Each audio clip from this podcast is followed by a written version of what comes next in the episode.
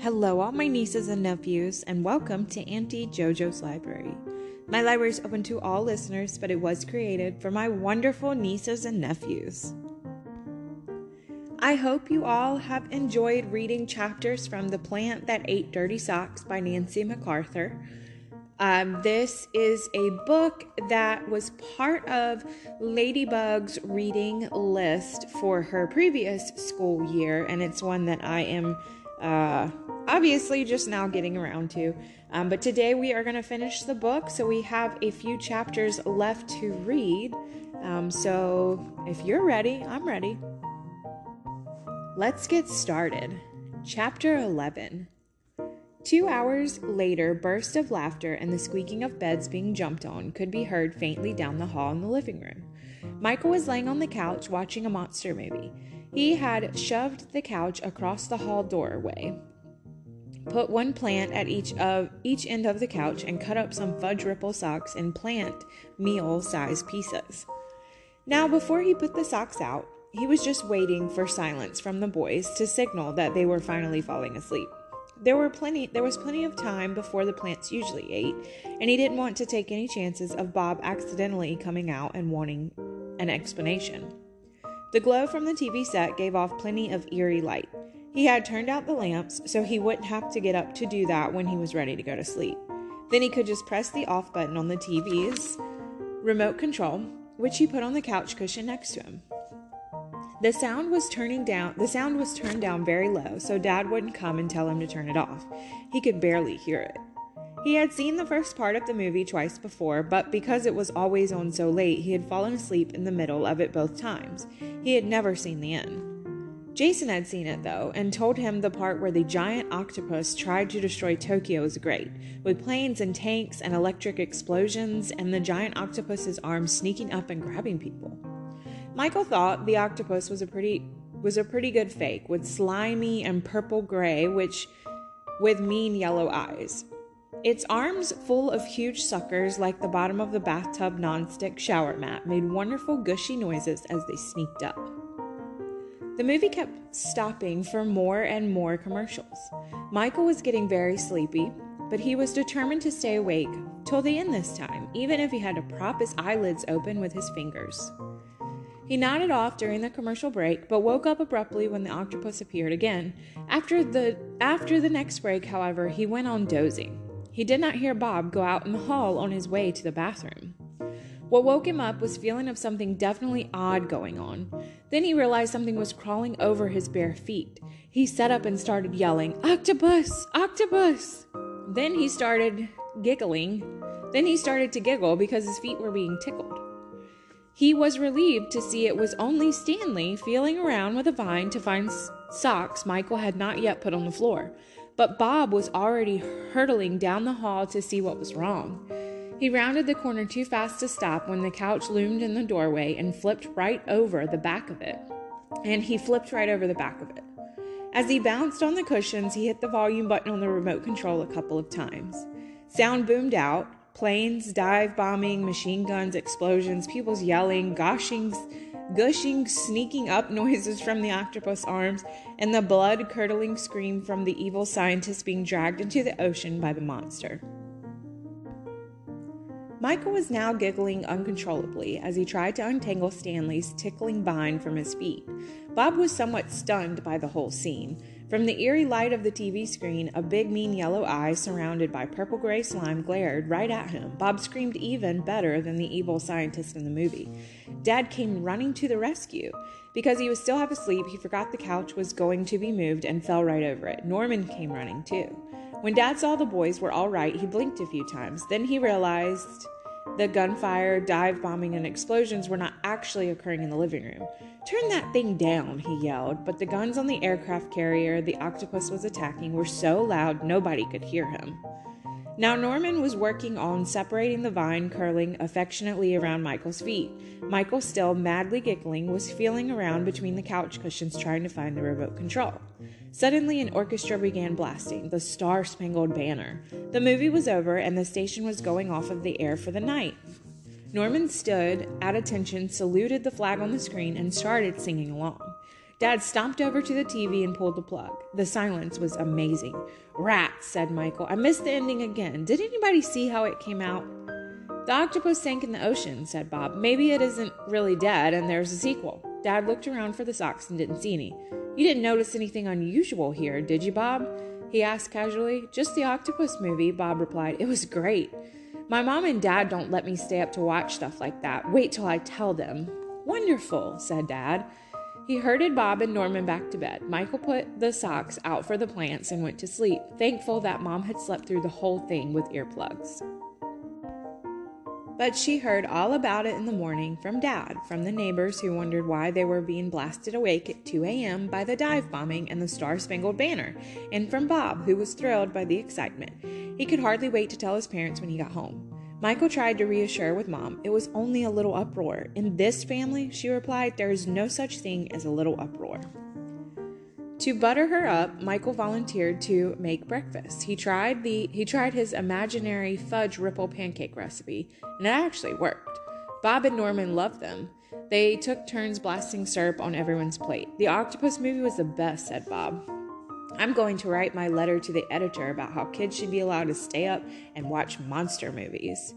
You're writing to the newspaper? asked Mom. Our whole classes. The teacher told us yesterday to think of something we're for or against. Then Monday we're going to write our letters and send them to the paper. Oh, yeah, said Dad, leafing through the newspaper. On Saturdays, they usually run letters for kids. Here's one about being kind to animals and one about snowflakes. Norman, you didn't mention that, said Mom. I told Fluffy. Besides, I didn't think there was anything to write about.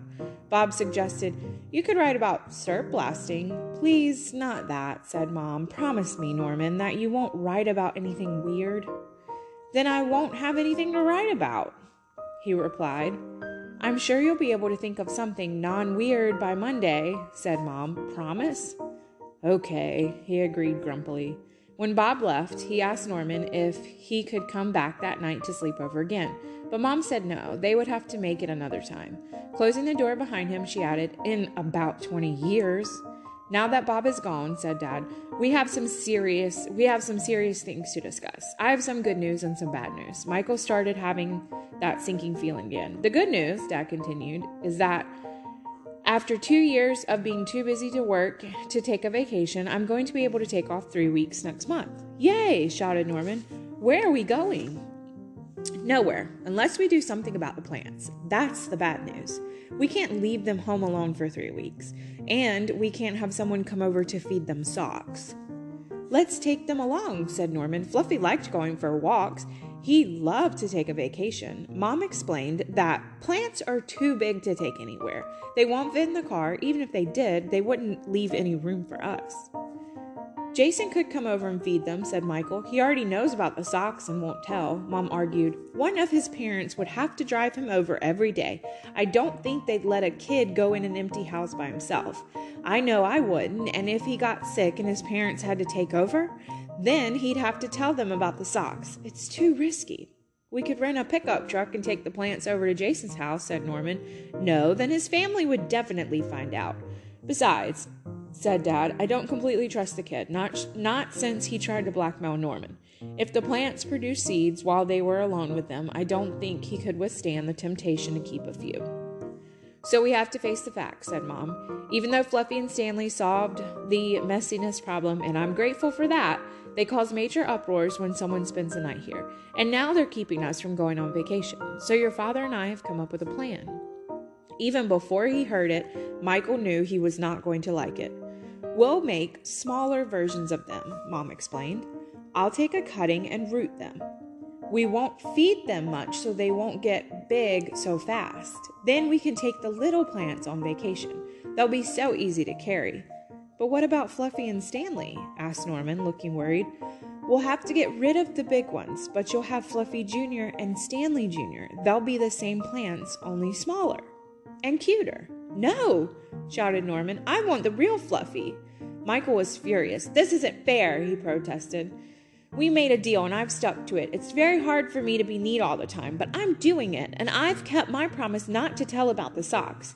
But even Norman has kept his mouth shut. Jason finding out was sort of Norman's fault, but but Wait a minute, squawked Norman. But, Michael continued, he didn't mean to, so it isn't exactly his fault. Right, said Norman. I had to go to the bathroom. Then Dad threw in the clincher. You both have always wanted to go to Disney World. Wouldn't that make up for getting rid of the big plants when you have the little ones to take along? Michael really wanted to go to Disney World. He thought about the great rides and getting his picture taken with Mickey Mouse. It was a hard decision. I want to stay home with Stanley, he said. Norman, said Mom, what about you? You've always wanted to go there, and you'd have a cute little Fluffy Jr. to take along. Norman thought that over. Can I take him on the rides? he asked. No. Dad said he might fall off or get squashed when you're going that fast, but I'll hold you for a while while you go on the rides. But I'll hold him for you while you go on the rides. Norman I, Norman's eyes lit up at the thought. He could see himself and Fluffy Jr. getting their picture taken with Mickey or even Goofy. Fluffy was too big to fit in the picture like that and too big to go anywhere. What about the real Fluffy? he asked. When you have Fluffy Jr., you won't need the big one anymore, said Mom. No way, yelled Norman, stomping out of the kitchen. Michael followed, wondering what to do about this mess. He heard Dad ask, Does this mean I have to go to Disney World by myself?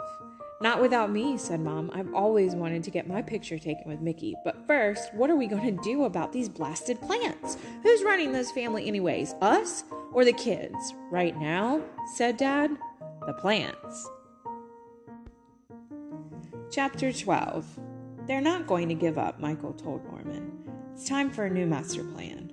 What? We'll just have to try everything we can think of, and maybe one of them will work. There's one thing I can do that would save the plants for at least two and a half weeks, but then we could think of something else. Whatever it is, said Norman, let's do it. First thing Monday morning, said Michael, I'll sign up Stanley and Fluffy as a project for the science fair. But mom and dad will never go for that. I won't tell them until after I sign up. They always encourage me to do well in school, so I'll just have to tell them my life will be ruined if I'm not in the science fair. I want to do something too, said Norman. What about that letter you have to write? You want me to write about our mean mom and dad forcing us to go to Disney World? No, write about pet plants. If it gets in the paper about how wonderful mom and dad are to let you have gigantic pet plants, then it would be too embarrassing for them to get rid of Fluffy or Stanley either. You think it might get in? Sure, pet plants are a great idea. Even Jason thought so. Okay, I'll try, said Norman, but what if it doesn't get in the paper? Don't worry, before the science fair is over, we'll think of something else in case the letter doesn't get in, something really big. Norman heaved a sigh of relief and patted Fluffy's leaves. Don't worry, he told the plant. Everything's going to be fine. Michael hoped he was right. As Norman left for school Monday, Mom asked, What are you going to write about in your letter today? It's a surprise, he said. I don't want any more surprises, said Mom. You'll like this one, he called as he ran out the door. It's not weird.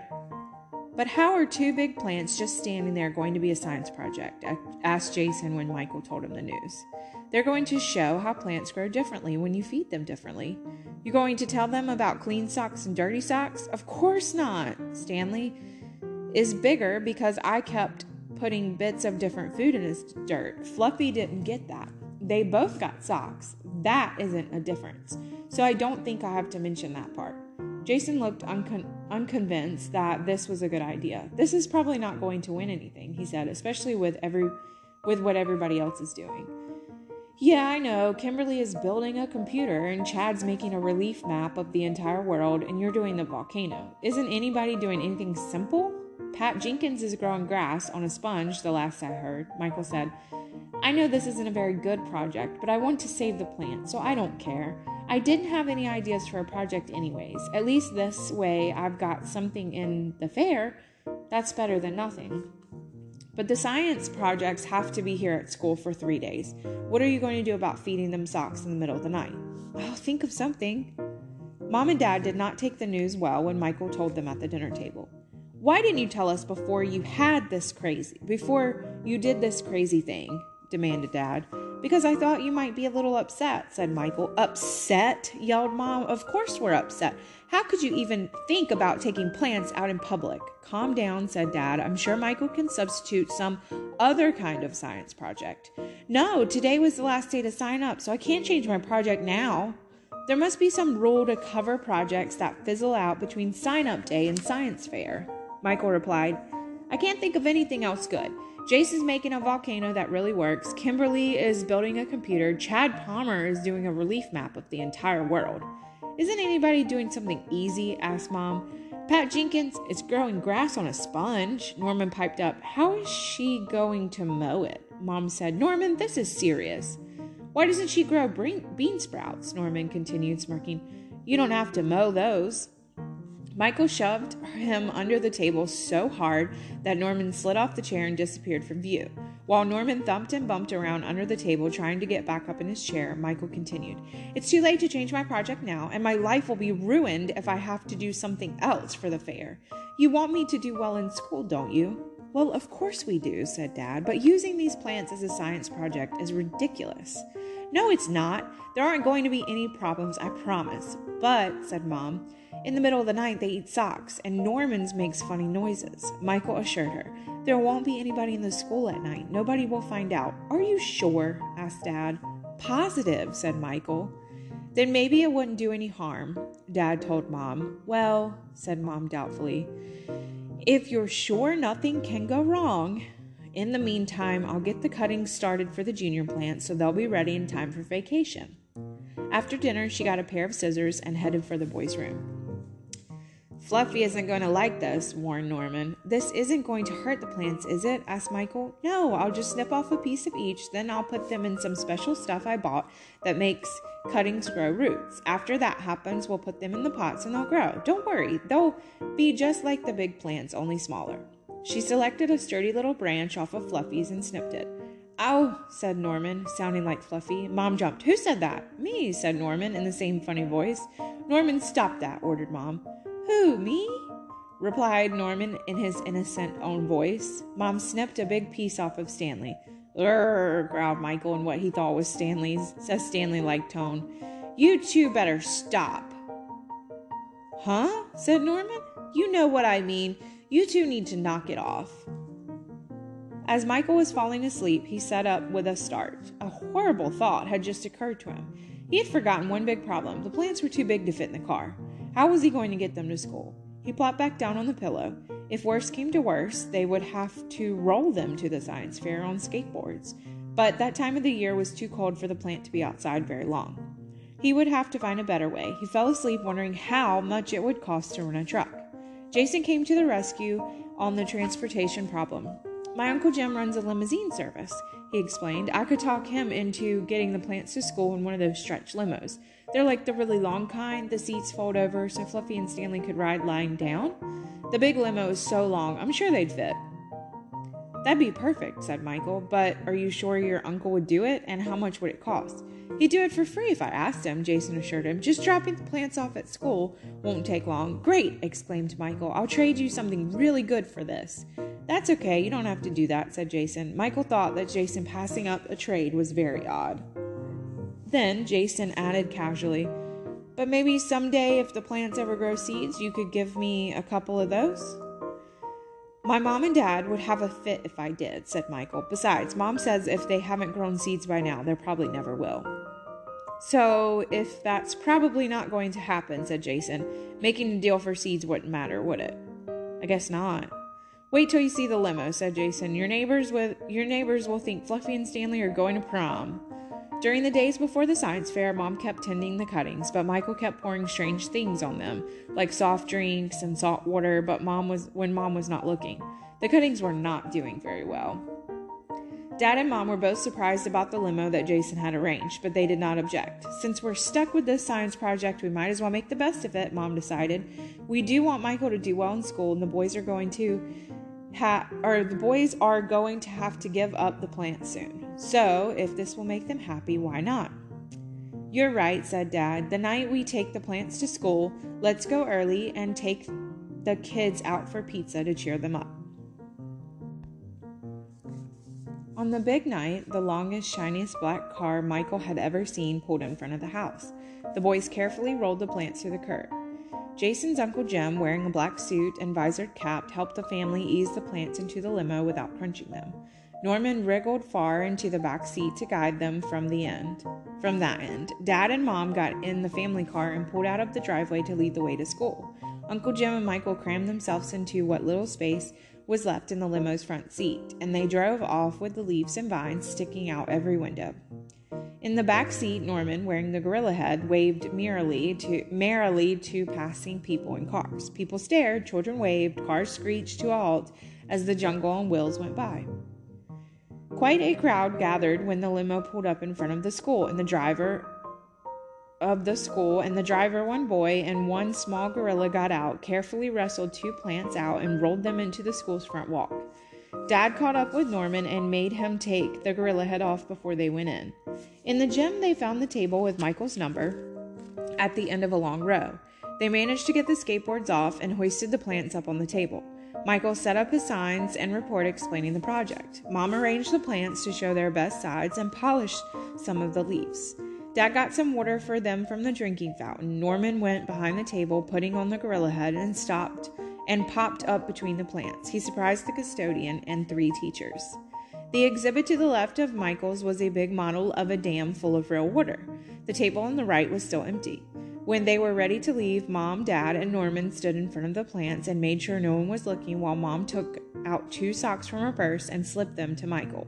He put a dirty white one behind Stanley, where he hoped he would where he hoped it would not be noticed. Next to Fluffy, he put a clean brown one and white striped one. Norman had insisted on fudge ripple. The whole family did not stay long to look over the project on their way out. We'll see them all when we get back Friday night, said Dad. Right now, it's time for pizza. At the restaurant, Norman went under the table to put on his gorilla head to surprise the waitress. We'll have a large pepperoni with everything, Dad ordered. And what will you have, Mr. Gorilla? asked the waitress. Chapter 13 With the plants gone, the boys' room seemed very empty. I miss Fluffy, said Norman. I know what you mean, said Michael. We only got two more days. Tomorrow is the judging. The next day is the science fair is open to the public. Then it'll be over, and so our so will our plants unless we do something fast. He dropped his sock on the floor, knowing that knowing they would be there in the morning. You're getting messy again, said Norman. I wish Stanley was here to keep up after you. That's it. For once, you've got a good idea. What? We'll both be messy to show mom and dad what this room will be like without our plants. I know this will be hard for your neatness but I'll give you messy lessons. You're lucky to have an expert like me for a brother. Before Norman could complain about this, Mom came in to say goodnight. Michael, pick up your socks, she added. If Stanley and Fluffy were here, he replied, I wouldn't be able to forget to pick up my socks. The junior plants will do the job, Mom said firmly. Now get to bed, it's late. After she went out, Norman whispered, Now what are we going to do? I don't know yet, said Michael. After the lights were out, Michael thought he heard a little sniffling in the dark. Don't worry, he said. We'll think of something. The sniffling stopped. The next morning in the school hall, Pat Jenkins walked up to Michael.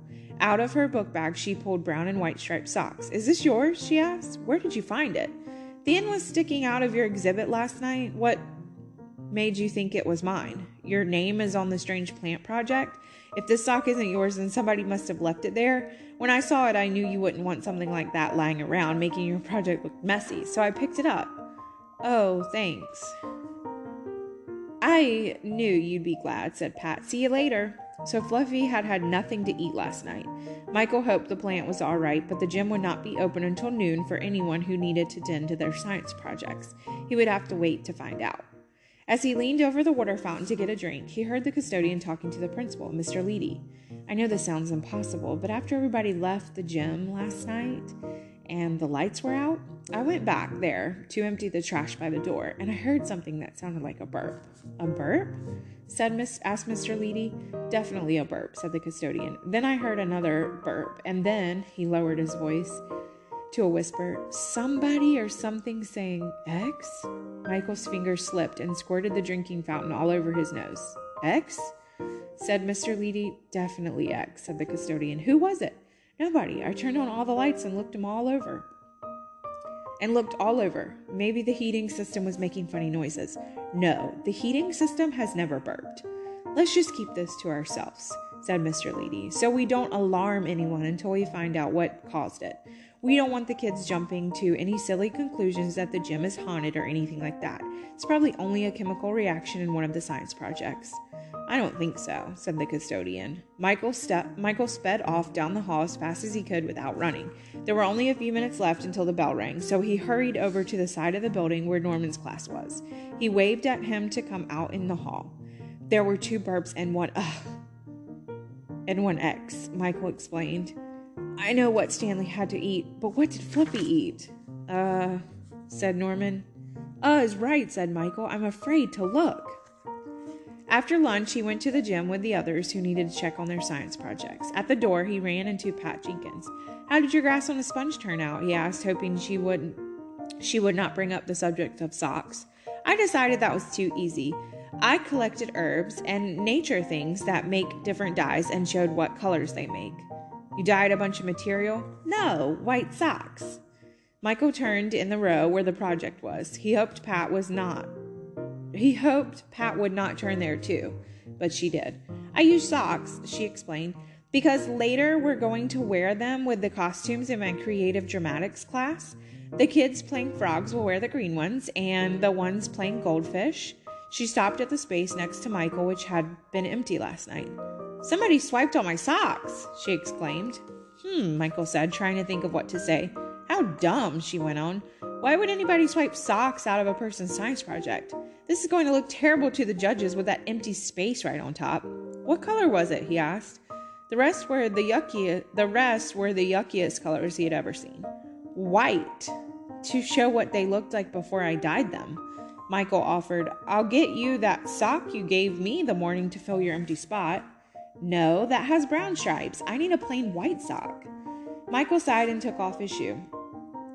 Take one of mine until you get another one. That's really nice of you, but why are you doing this? I know how it would feel if something happened to my project, he replied. Okay, thanks, I'll give it back tomorrow. Wait till I get my hands on whoever did this. This is very mysterious. I'll bet it has something to do with that sock I found on your table last night, Michael said. You aren't going to tell anyone about this, are you? It all sounds so weird.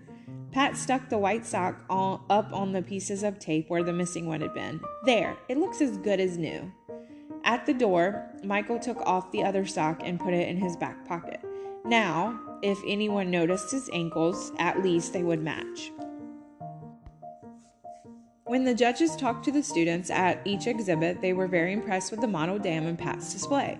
To Michael, the head judge said, Those plants certainly are uh, unusual looking. Michael answered his questions about feeding methods, but he did not mention the sock part of the menu.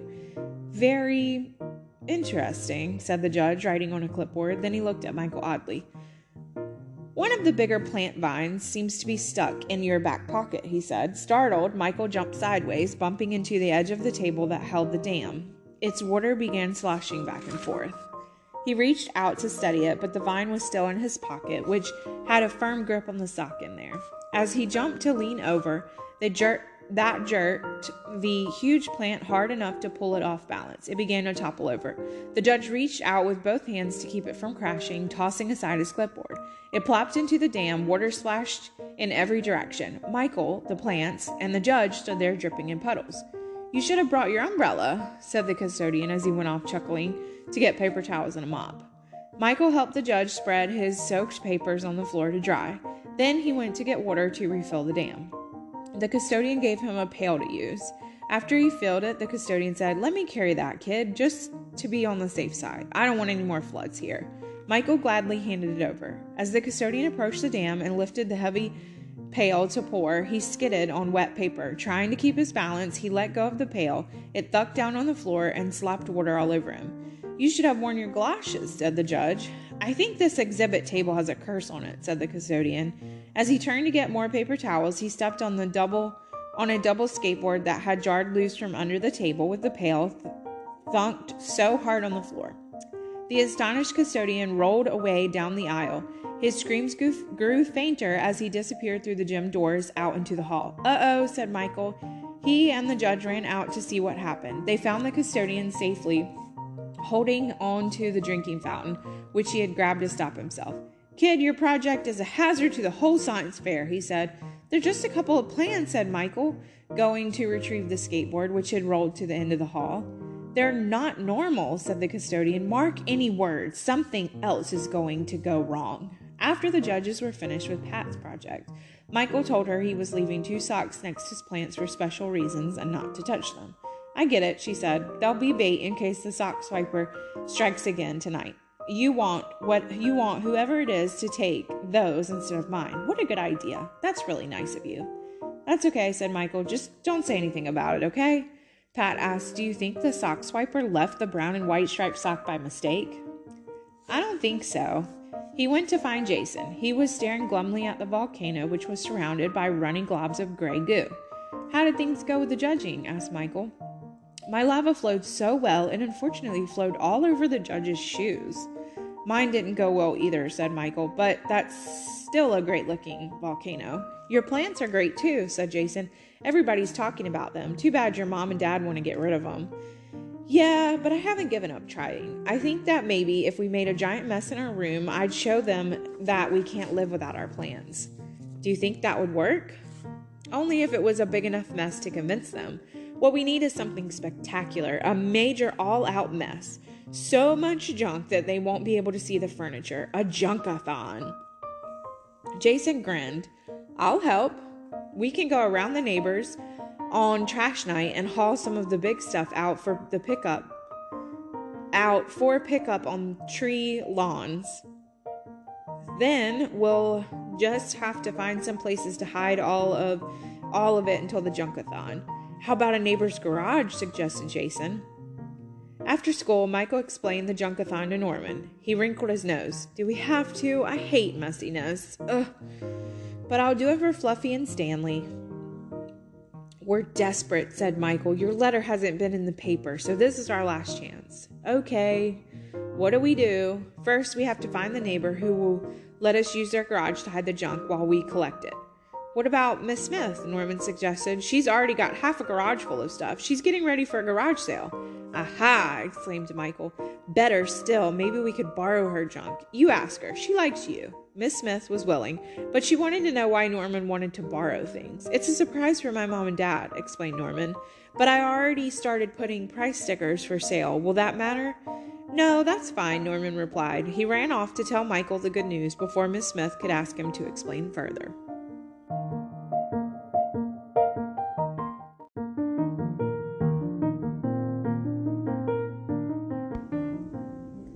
Chapter 14 On the last day of the science fair, Mom said, We still have to figure out how to get rid of the plants. I arranged for Jason's uncle to come by with the limo at the end of the fair tonight to pick them up, said Dad. He didn't want to take any money because he said the plants attracted so much attention he'd gotten a lot of new business. But I insisted on paying him. He's been such a big help in this whole mess. Where is he taking them? To the city trash dump? No, that's 20 miles away and only city trash trucks can get in there, not limos. We'll have we'll have to bring them home and then put them out on the curb on the regular trash pickup day. The boys will be happy to keep them a few more days. But, Mom argued, some innocent person who likes big plants might take them before the trash truck gets here. Or the trashman might save them. We can't take that chance. Dad suggested, How about tying notes to them saying, Caution, this plant could be hazardous to your socks? Be serious. Maybe we'll have to pour weed killer on them or chop them into little pieces. I don't want to be the one to do that, said Dad. Neither do I, said Mom. Michael, who had been listening in the next room, casually strolled in. He asked, How are the junior plants coming along? Terrible, said Mom. I don't know what's wrong. We can't throw out the big ones until the junior ones are growing well, said Michael. What if the little ones die or don't grow? You need the big ones for more cuttings. Well, I suppose a few more days won't hurt, said Mom. That evening, at the public showing of the science fair, Michael and Norman lined up in front of Stanley and Fluffy while Dad took pictures. Norman looked at the trophy the dam had won and the blue ribbon on the sock display.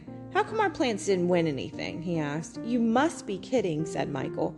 I was just glad to have something in the fair and save the plants a little longer. How many points did the judges give us? Not many, most of them got washed away with the judge's clipboard as it fell in the dam. He was using a felt pen, and the numbers ran all over the paper.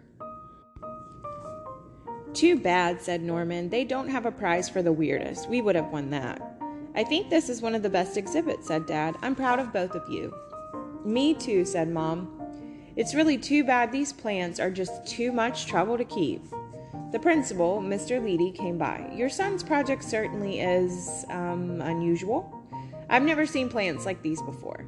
They've attracted a lot of attention, perhaps because they're the tallest exhibit, or perhaps because they arrived in a limo.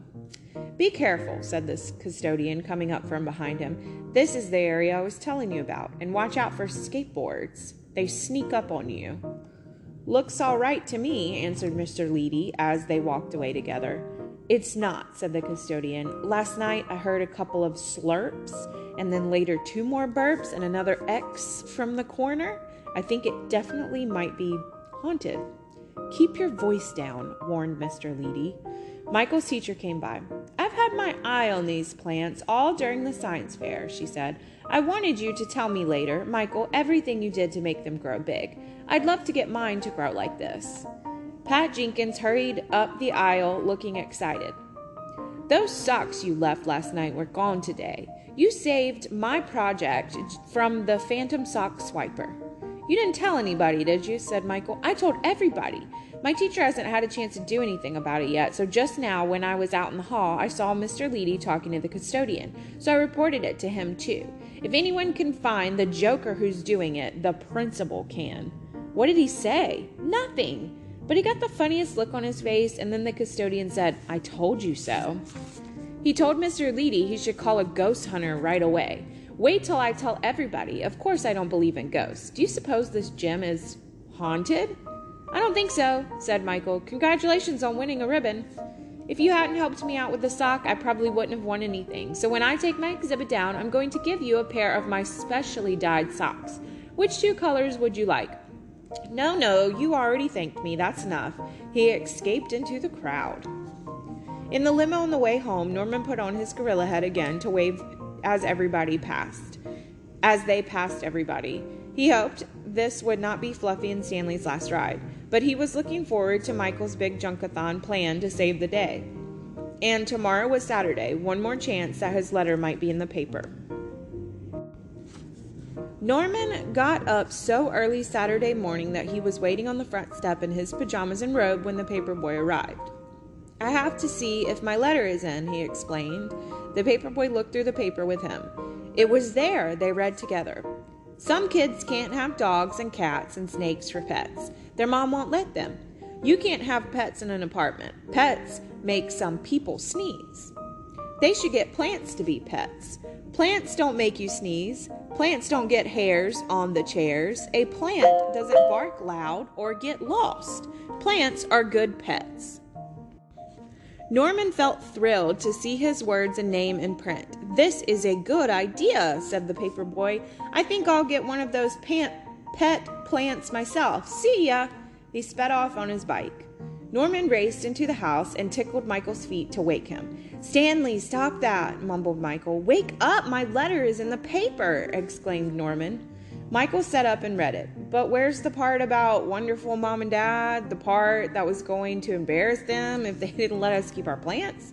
I wrote it in my letter, but it's not in there. My teacher said sometimes the editors leave parts out if they don't have enough room. This is a good letter, said Michael, but it's not going to work on mom and dad. So I guess we're stuck with going ahead with the junkathon. I'm going back to sleep.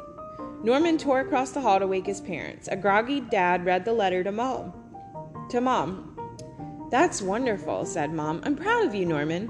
See my name right there? He said, bouncing up and down on their beds. Stop that, said Dad. You're making me seasick. This is a great letter. I'll bet one or two people will actually get plants as a result of what you wrote. Mom squinted at the clock. It's 6 a.m., she announced. Yeah, said Norman. I knew you wanted to get up right away to see my letter. Yes, and now I've seen it, and I'm going back to sleep. We'll celebrate later. Aren't you going to get up and call Grandma and everybody else to tell them all about my letter? Wake me up in two hours and we'll do it then, said Mom. Me too, said Dad, snuggling back down under the covers. Norman was too excited to go back to bed. It was too early to call up Bob, so he talked to Fluffy for a while and read his letter out loud three times. He picked out he picked out just right just the right place on the wall to hang up the letter after he got it framed. One se- on second thought, maybe the refrigerator door might be better. More people would see it. Later, there were several phone calls from people who had seen Norman's letter. Bob came over and was invited to stay for breakfast. Then Norman called Grandma long distance and told her all about it. That afternoon, Mom and Dad went out to do Saturday errands and get photocopies made of Norman's letter to send to all the relatives. Norman went over to Bob's, so when the phone rang, Michael answered. This is Kim Christopher from Channel 2 News. Are you the boy who wrote the letter in the morning's paper about pet plants? That's my brother. He's not home right now, but he'll be back soon. Could I speak to your mother or father, please? They're not here, but they'll be back in a minute. I need to talk to them about interviewing your brother. To do it in time for the 6 o'clock news, we'll have to come over there by 3. If Norman and the plants were on TV, Norman thought, they would be famous. Then mom and dad could never force them to get rid of the plants, and then everybody, the plants that everybody had seen on TV. And then he could call off the junkathon. Maybe he would be on TV too. That would be great. Three o'clock would be okay, he said. You're sure this is all right with your parents? We need their permission. Oh yes, it'll be fine with them. If it wasn't, he wondered as if as he hung up, how would he ever talk himself out of being big trouble about the big trouble he was going to be in?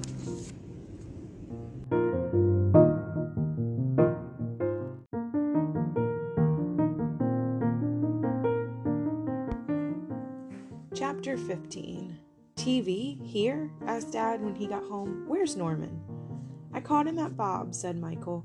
He'll be right home. The TV people will be here in a few minutes. The front door flew open. Norman zoomed in and started jumping up and down. TV, TV, I'm going to be on TV. Mom grabbed him. Wash your face, put on a clean shirt, comb your hair, tie your shoelaces. Norman ran off with shoelaces flapping. Mom dashed around picking up newspapers and other things strewn around the living room. She shoved everything under the couch. Dad followed with a vacuum cleaner roaring. Michael answered the door. Kim Christopher marched in and introduced the cameraman who was lugging all the equipment. How about two chairs in front of the fireplace for a nice homey background? she asked him. The kid can sit there, can sit right there with his little plants on his lap, and I'll sit here. Fine, said the cameraman, but we'll have to move the couch out of the way. We're not moving the couch, said Mom. The plants are in the boys' room. You can do the interview in there. But kids' rooms look so messy, said Kim. Theirs is always neat, said Mom. That's unusual, replied Kim.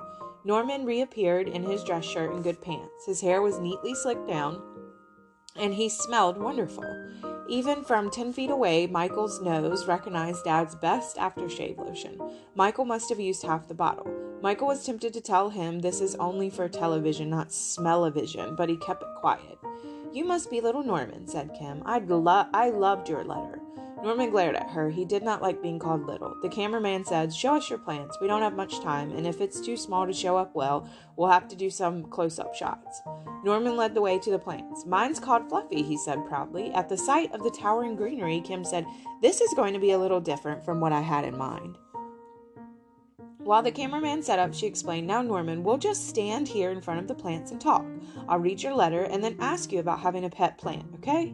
Now, don't be nervous. We'll just pretend the camera and microphone lights are not here and that you're just talking to me, not the hundreds of thousands of people who will be watching.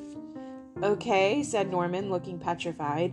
And then I'll get a few comments from your mom and dad and brother, and it'll all be over. Ready? asked the cameraman. Kim nodded, and the blinding lights went on.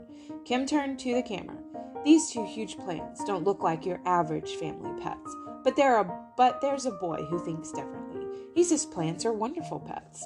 Mom was behind the cameraman, waving at Norman to stand up straight. He did. So he wrote this letter to the newspaper, Kim continued. She read it to the cameraman. Norman looked pleased at the sound of his own words. Norman, why did you decide to keep a plant for a pet? I already had the plant, and then I decided it should be my pet. He looked stiff with nervousness. Mom did sign language to tell him to smile. He did. Does your plant have a name? Yes. Well, what is it? You know. What do you call it? I already told you, Fluffy. Norman was still smiling but looked strange. How adorable. Why did you choose that name?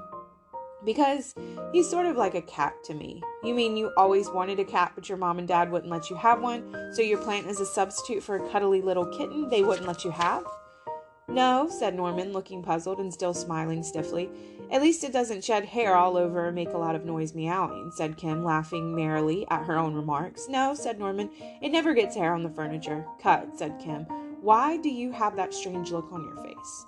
Norman reached uh, reached a finger up to rearrange his mouth back to normal. My top lip got stuck on my teeth when I smiled, and then I couldn't unsmile.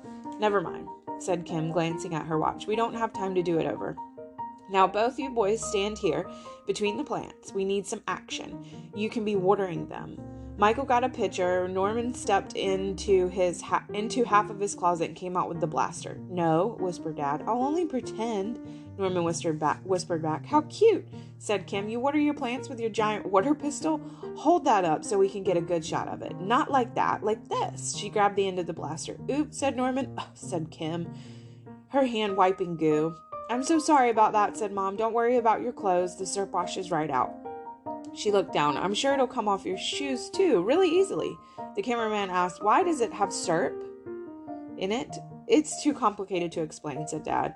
When Mom helped Kim clean up, the cameraman took some shots of the boys pretending to water the plants. Too bad they don't do anything besides just stand there, joked the cameraman. It would be great if they'd come to life like a monster in a movie and do something weird. Now that would be great news. Norman and Michael laughed merrily. Mom and Dad were next. Kim shoved a microphone at Dad. How did this pet plant thing get started? It just grew, or rather, the plants did, and then the boys got very attached to them. They didn't start out as pets. So now they're just like beloved members of your family? Uh, well, yeah, the boys certainly are, not the plants.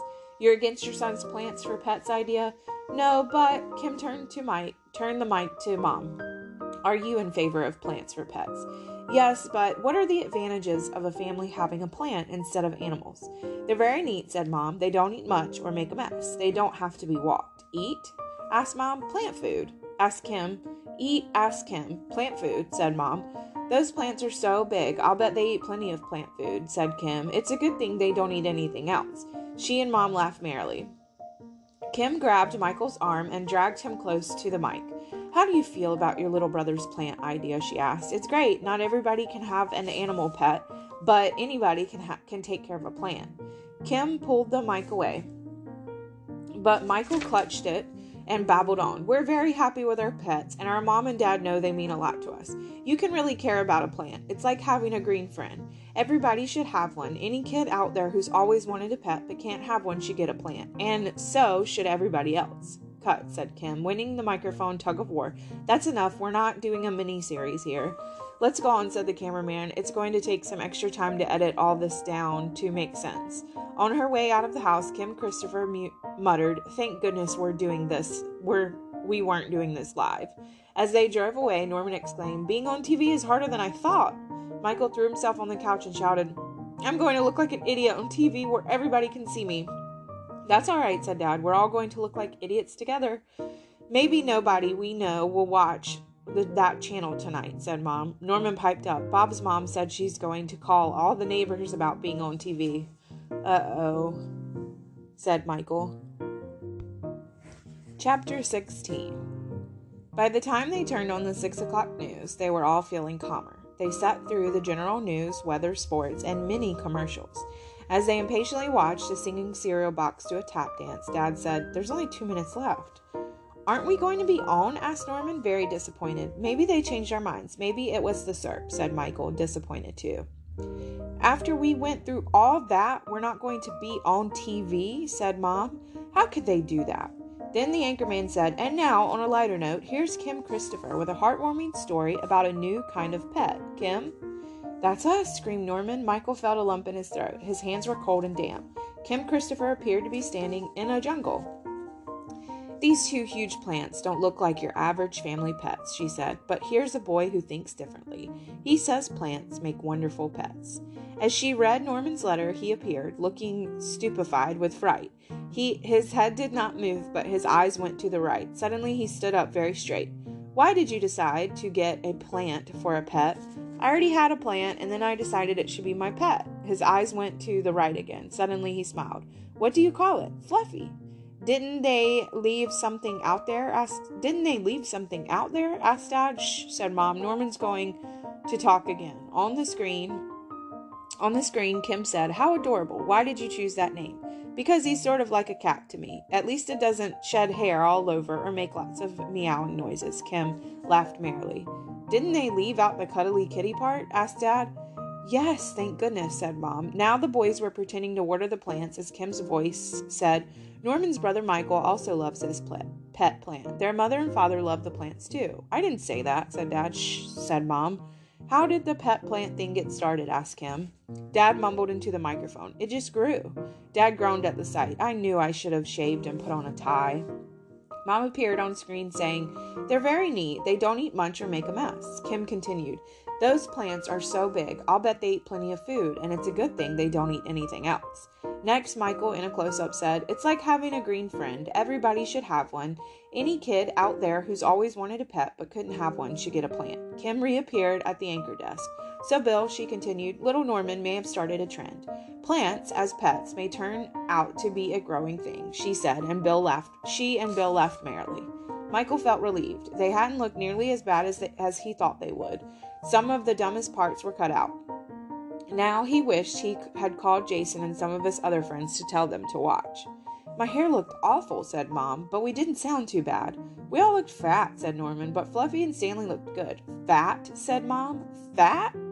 The phone started ringing. It seemed as if everybody knew they had everybody knew they had seen them on TV. No, uh, neighbors dropped by to talk about it. Between answering the phone and the door, they had no chance to fix or eat dinner. I'm hungry, complained Norman after an hour and a half of this. Can I make popcorn? Let's go out for pizza, said Michael. Great idea, said Mom. And on the way home, we can stop at Save a Lot. We're almost out of socks. And I forgot to and I forgot to buy some this afternoon. I don't want to go in there again, said Michael. It's not my turn. We'll all go together, said Dad. At the pizza place, several people came over to their table to see they'd seen them on TV and liked the pet plant idea. When they got to Save a Lot, they had to drive around the parking lot three times to find a space. I didn't think Saturday was such a popular night to shop, said Dad. Inside every checkout counter line of customers Inside every checkout counter had a line of customers buying plants. Voices of parents and children swarming around the plant section could be heard all over the store. I want this one. No, that's too big. We'll get this little one and it will grow. I want this green one, whined another little voice. Which one? They're all green.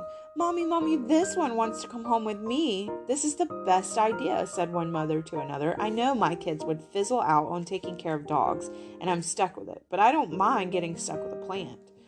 A father asked a passing clerk, Don't you have any big ones like that family on TV? We want something gigantic, not these dinky ones. Plants will grow larger, sir, said the clerk. Michael, mom, and dad picked out the socks and were heading to the checkout counter when Michael noticed Norman was no longer following them. He found him along the crowd standing in the plant aisle. Standing up very straight and smiling, he seemed to be waiting to be recognized. Come on, we're leaving, said Michael, dragging his feet slow as slowly as possible. Norman followed him to the checkout line. The four of them waiting in line together did get noticed. A little girl pointed and whispered to her father, who asked, Hey, aren't you the pet plant people from TV? Norman stood up straight and smiled. That's us, he said proudly. People gathered around, talking about seeing them on TV and what a good idea pet plants were. Word spread throughout the store. The checkout clerk was glad to see them. The sock family, she exclaimed. It's nice to see you all together for a change. And now you're the pet plant people, too? We're on TV, Norman told her, and my letter was in the paper. Good for you, said the clerk. You've done wonders for our plant sales. One other branch is having a pet pet bloom too. There are going to be a lot of happy kids who never had pets before. A few people followed them all the way out to the car to talk. They had not attracted so much attention since Norman wore the gorilla head, gorilla head to the science fair. On the way home, Michael asked, Now that our plants are famous, we can keep them, right? No, said Dad. We're going on vacation and you'll learn to love your little plants. Monday morning, the school halls were abuzz with the talk of pet plants. By the time Michael got to his classroom, he had heard all about Spot, an African violet, Greenie, a pot of ivy, Phil, a philodendron, and Woof Woof, a geranium. Pat Jenkins told him she had planted some marigold seeds but hadn't named them yet. Jason said, I got a snake plan. I'm trying to decide whether to call it scaly or fangs. Definitely fangs, said Michael. Does it look like a snake? Nope, said Jason, but it might if a snake were flat and green and had pointed heads and were standing up. Then why call it a snake plant? I don't know, said Jason, but I always wanted a snake. Michael explained to him that the junkathon was going to have to happen after school Wednesday because mom did not get home from her part time job until 6 that day. Jason agreed to go home with Michael and Norman after school and arranged for his mother to pick him up after. Thereafter, Norman is going to get Bob to help too, said Michael, with the four of us carrying things that shouldn't take very long. Are your mom and dad ever going to be surprised? Are your mom and dad ever going to be surprised? said Jason. Wednesday, as school was letting out, Mr. Leedy stopped Michael in the hall. I tried to call your home, but there was no answer, he said. So you can take a message to your parents? Sure, said Michael. He told Jason. You go ahead with Norman and Bob. I'll catch up. He followed the principal into the office. We've been amazed at the pet plant movement you and your brother started, said Mr. Leedy. I'm amazed too, said Michael. Who would have thought, continued Mr. Leedy, that these two um, unusual looking plants you had in a science fair would lead to such a good thing? Yes, said Michael, wishing he could get he was he would get to the point.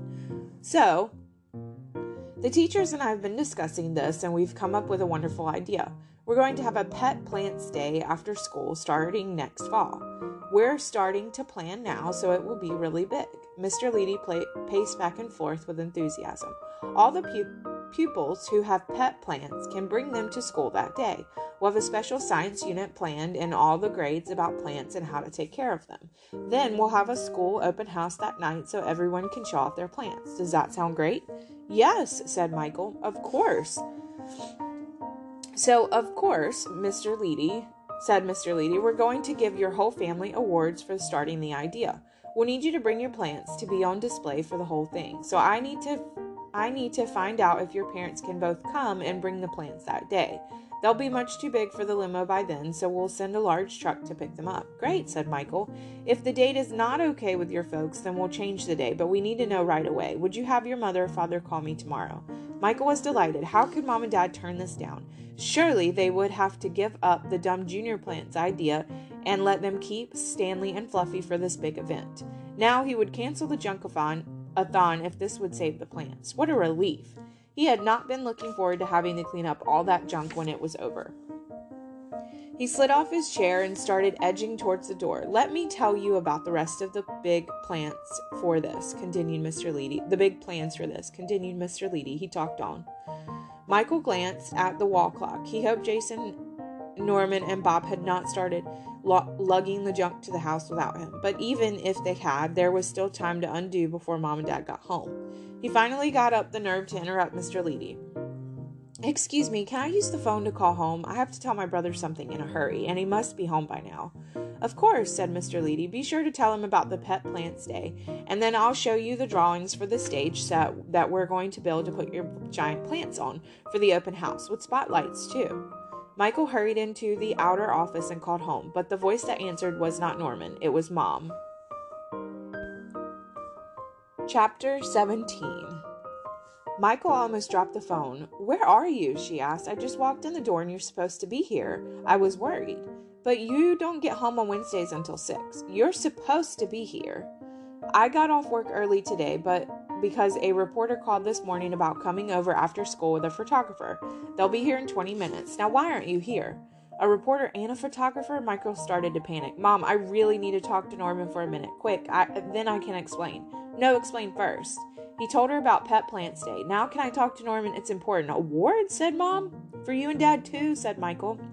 For being such great parents to let us have such big plants. Now I need to talk to Norman. The little plants will be bigger by next fall, so that should work out fine, said Mom. But that won't work. The principal is counting on the giant ones being even bigger by then. He's going to send a truck to put them in on a stage with spotlights and everything. We can't show up with some teeny, tweeny plants. Everybody's already seen Stanley and Fluffy at the science fair and on TV. They'll know that they'll be smaller and fake. We have to bring the real ones that started the pet plant movement. Would you put Norman on the phone, please? Then I guess we may have to reconsider, said Mom. Your father and I are discussing this whole mess again after you left for school this morning. Norman is so attached to Fluffy, and you've done such an outstanding job changing your messy ways. Besides, we're obviously stuck. We're absolutely stuck on how to get rid of the big plants, and the cuttings are just not growing. Maybe we can find another way to work on this vacation problem. Great, Mom, thanks. Now I have to talk to Norman. Quick, he told Norman. Tell Jason and Bob we're calling off the junkathon. Don, I think the plants are saved, so we don't have to do it. Norman whispered, but we already did. You're going to love it. It's the biggest mess I ever saw. No, this will wreck everything. Keep mom busy in the kitchen and you and Jason sneak all the junk back out of the house. I can't. They took off as soon as we were done, Norman whispered. Then they didn't want to be around when mom and dad found out what we did. But a reporter and a photographer are coming, said Michael. Tell mom nobody can go in our room and I get until I get there and I have to clean up a few things. I'll try, promised Norman. Michael and Mr. Leedy had to go. Michael told Mr. Leedy he had to go and ran almost all of the way home. Mom and Norman were sitting in the living room talking to a man who was taking notes and a woman holding a camera. Michael hurried by, saying, Don't come in our room yet. I just have to pick up a few things. Hurry up, said Mom. Michael went in and closed the door. The guys had done a great job. He was surrounded by junk. In some places it was piled as high as his chin. There was there was no time to think. He had to do something, anything, fast. Climbing over the heaps to the closet door, he forced it open and shoved as much stuff as possible in as quickly as he could. Then he pushed hard against the door to force it shut. There was no way to carry the rest out without mom seeing, even if they had even if there had been time.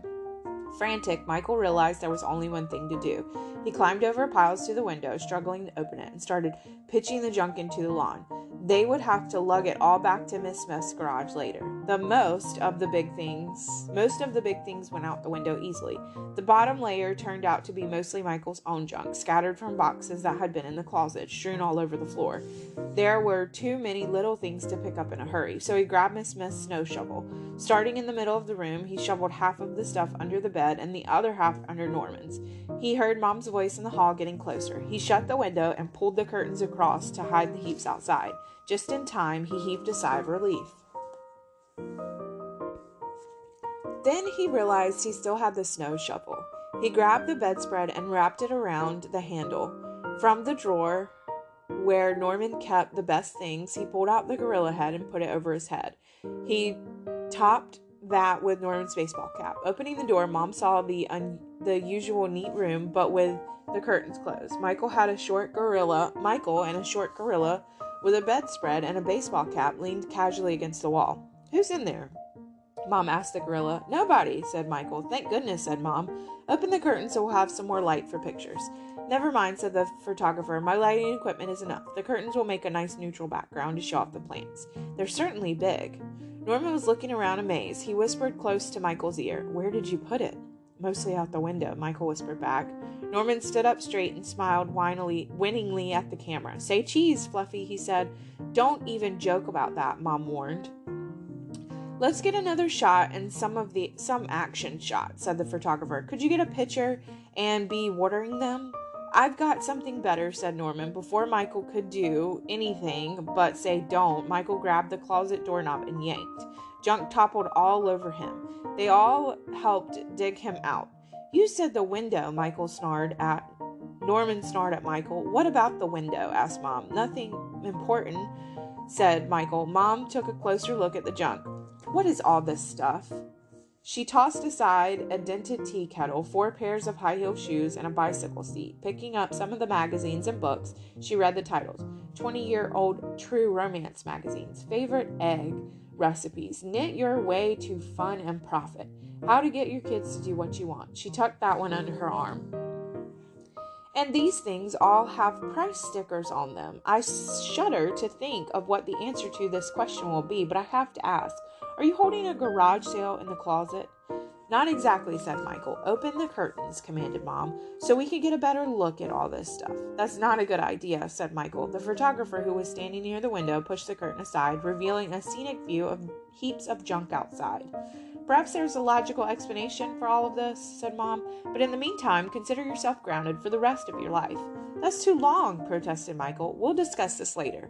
The reporter was looking through the books on the floor. I'll take two of these, he said, handing Norman two quarters. I can use this bicycle seat, said the photographer. And that brown purse would be good for my new suit. Norman handed them to her, and she handed him four dollars. Anything else? he asked helpfully. A tea kettle, a purple lampshade, three empty coffee cans. I could use the coffee cans, she said. They're great for keeping little junk, little pieces of junk in. Do you want to buy some little junk to put in them? asked Michael. We got a good selection under the beds. How much do you want for this camera? asked the reporter. There's no price tag on it. That's my camera, said the photographer. Snatching it away from him, she went outside to look through the pile on the lawn. Mom turned to the reporter. I know you'll understand that I'm trying to co- that I'm not trying to conceal anything. How could I? But I have to ask if you could leave this mess out of the story that you're going to write. It doesn't have anything to do with the pet plants. I understand, he replied. My kids are messy too. Pet plants are news, messy kids are not. By the time the reporter and the photographer left, the junk supply had gone down considerably, and Norman was holding almost $30. I guess I have to give this to Miss Smith, he said wistfully. Why? asked Mom, who was lying on Michael's bed reading How to Get Your Kids to Do What You Want. This is mostly her garage sale, explained Michael. We borrowed it. How did you get her to let you do that? Norman talked her into it. She thinks he's cute. That is not my fault, said Norman. It was Michael's idea. Michael explained why they had borrowed Miss Smith's garage sale and how he tried to call it off, but everything had gone wrong. He also said he was sorry. Actually, said Mom, that was very resourceful of you. I'm amazed. You're not upset anymore? According to this book, I have nothing to be upset about. I'm not the one who has to clean all this up. Uh oh, said Norman. Right, said Mom. I'm just going to relax and read my new book while you two do all the work. You owe 25 cents for the book, said Norman. Get it out of my purse, and after you finish carrying Miss Smith's garage sale back to her garage, you can both cook dinner. But all I know how to cook is good popcorn, said Norman. Michael could make a fudge ripple pancake. You know how to make hamburgers and vegetables and how to open cans. Here's a simple little recipe for stewed prunes in this book. Yuck. I'd rather eat stewed socks. Be careful what you wish for, said Mom. That can be arranged. She is still upset, grumbled Norman. Mom grinned. I'll feel a lot better after I finish reading this book. Now get going. The boys were trudging across the lawn with their loads of junk when Dad drove in. They started from the beginning to explain it all over again. Dad took it calmly. I'm too tired to get upset, he said. All I want to do is relax and eat dinner. Do you know what we're having? Norman and I are cooking, said Michael. Probably popcorn and stewed prunes. Now Dad looked upset. He stomped off into the house, calling for Mom. After the last of the of many trips to Miss Smith's garage, the boys found their parents in the kitchen eating heated up frozen dinners. Yours is in the oven, said Mom. Your father changed his mind about you two cooking tonight. Since going away on vacation is out for this year, said Dad, we've been talking about some one day trips we could take, so at least we could be going somewhere. Sure, we can figure out how to get rid of the plants by vacation time next year, Mom said smoothly. Maybe there's a way we could still go to Disney World this year, said Michael. He figured it was worth a try. We could rent a limo from Jason's uncle to drive Fluffy and Stanley along on the vacation while we go in our car. No, said Mom and Dad. A moving van? No, they said. A camper? The plants are too tall for a camper, said Mom. We can get one with a sunroof that opens up so they'll stick out, said Michael. Dad stopped chewing his dinner and looked thoughtfully. Well, it would be weird, he said, but it would be better than not going at all. Michael held his breath and waited for Mom to stop chewing. Hmm, she said. That might even save money because even though we'd have to rent the camper, we would have to pay for a motel and restaurant meals. Yay, yelled Norman. But, Mom added, What? asked Michael, Norman, and Dad together. What if it rains? With the sunroof open, the inside of the camper will get soaked, and so will we. We can all wear raincoats in the camper, said Norman. Plastic, said Dad. A really big piece of plastic. We can tie it over the plants or tape it down or something. We'll figure it out somehow. I'll bring my umbrella, added Norman. Maybe it won't rain, mother, muttered Dad. Well, said Mom, I really do want to go to Disney World. Yay, yelled Norman. He ran off to tell Fluffy. Mom got paper and pencil to figure out how many socks they would need for the trip. When no one was looking, Michael sneakily poured some cough syrup onto the cuttings. Dad started looking through the phone book for camper rental companies. The boys were so happy and try and tired that they both fell asleep as soon as they tried to crawl into bed. They slept soundly through the plant's dinner and burps of Fluffy and the usual X. One of Stanley's vines rested gently on Michael's shoulder as he dreamed about the plants staring, starring in the spotlight on the school stage. Everybody in the whole school and mom and dad were singing along off key with Norman. Doodah, doodah. Michael woke up. He could still hear doodah very loud and off key, but Norman's eyes were closed and his mouth was not moving. Could he possibly have learned ventriloquism? Not likely. Shut up, Fluffy, said Michael. He patted Stanley's vine and went back to sleep. He had not noticed yet that hundreds of little green buds that had sprouted all over Stanley during the night, the tiny beginnings of sock shaped seed pockets.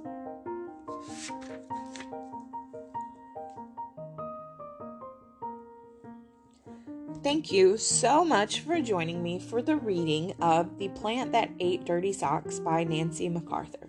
We have now finished the book and we will be moving on to possibly some other short stories or other chapter books um, in the near future.